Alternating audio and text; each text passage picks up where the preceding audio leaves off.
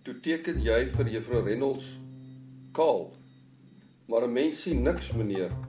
Dit lyk nie soos niks nie, sê die hoof. En dit nogal met 'n mes dreigend bo haar.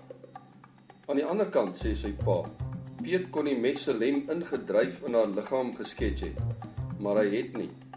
Die pastoor se oë glinster. Hitchcock het eendag gesê, "There is no terror in the bang, only in the anticipation of it."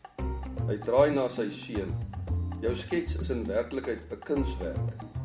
Well done. Soon uh, is a story about a, a young man in grade uh, 11 who is madly in love with his Afrikaans teacher. She's only uh, a few years older, but still she's a teacher.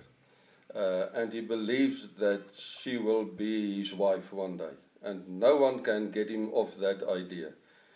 He's absolutely sure he's going to marry her. And he has many fantasies about her, like in kissing her.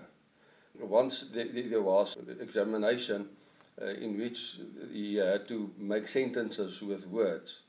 This teacher was the examinator, and the word penetrate was in it. The only thing he can uh, think about uh, uh, with penetrate is kiss.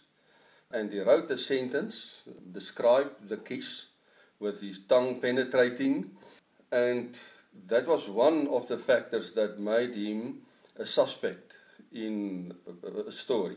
They are blonde girls uh, about her age, just disappearing without any trace. She's also an, an art student, and he made drawings of her uh, in the shower. One of them with a knife above her, like in Psycho, the, the, the movie. And, and underneath he wrote, If I can't have you. But even that, there's the sketches with a sentence and what he wrote, uh, If I can't have you, made him a suspect. but he was still in love with her and he's fighting for her. Uh, even if his best friend said uh, she will burp in your face when she hears this. Soon kiss, uh, it's something intimate. You want to be intimate with this lady, woman. But there's other tones as well. Kiss of life or the kiss of death. Because he noticed uh, every girl he kissed in the past, uh, something terrible happened to her. Uh, and now he's also afraid uh, maybe this will happen to this girl, this teacher of his, especially because she she got an, a death threat, and he's a suspect in it. So it's about he's fighting for her love, and will she love him back? She's older than him. What will happen to this love?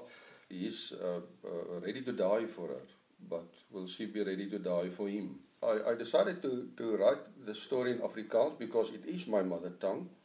but also uh, in Afrikaans I felt there are not not that many uh, books for for the youth from overseas we get important book for the youth great books and I like it I love it myself and it's a great thing for Afrikaans children to read it in English but I wanted to give something in Afrikaans also for the for the survival of Afrikaans that's why I wrote it in, in Afrikaans. I have in my mind this idea someday in English I will do it, even if my daughter must, must translate it to, for me in English. I have this dream.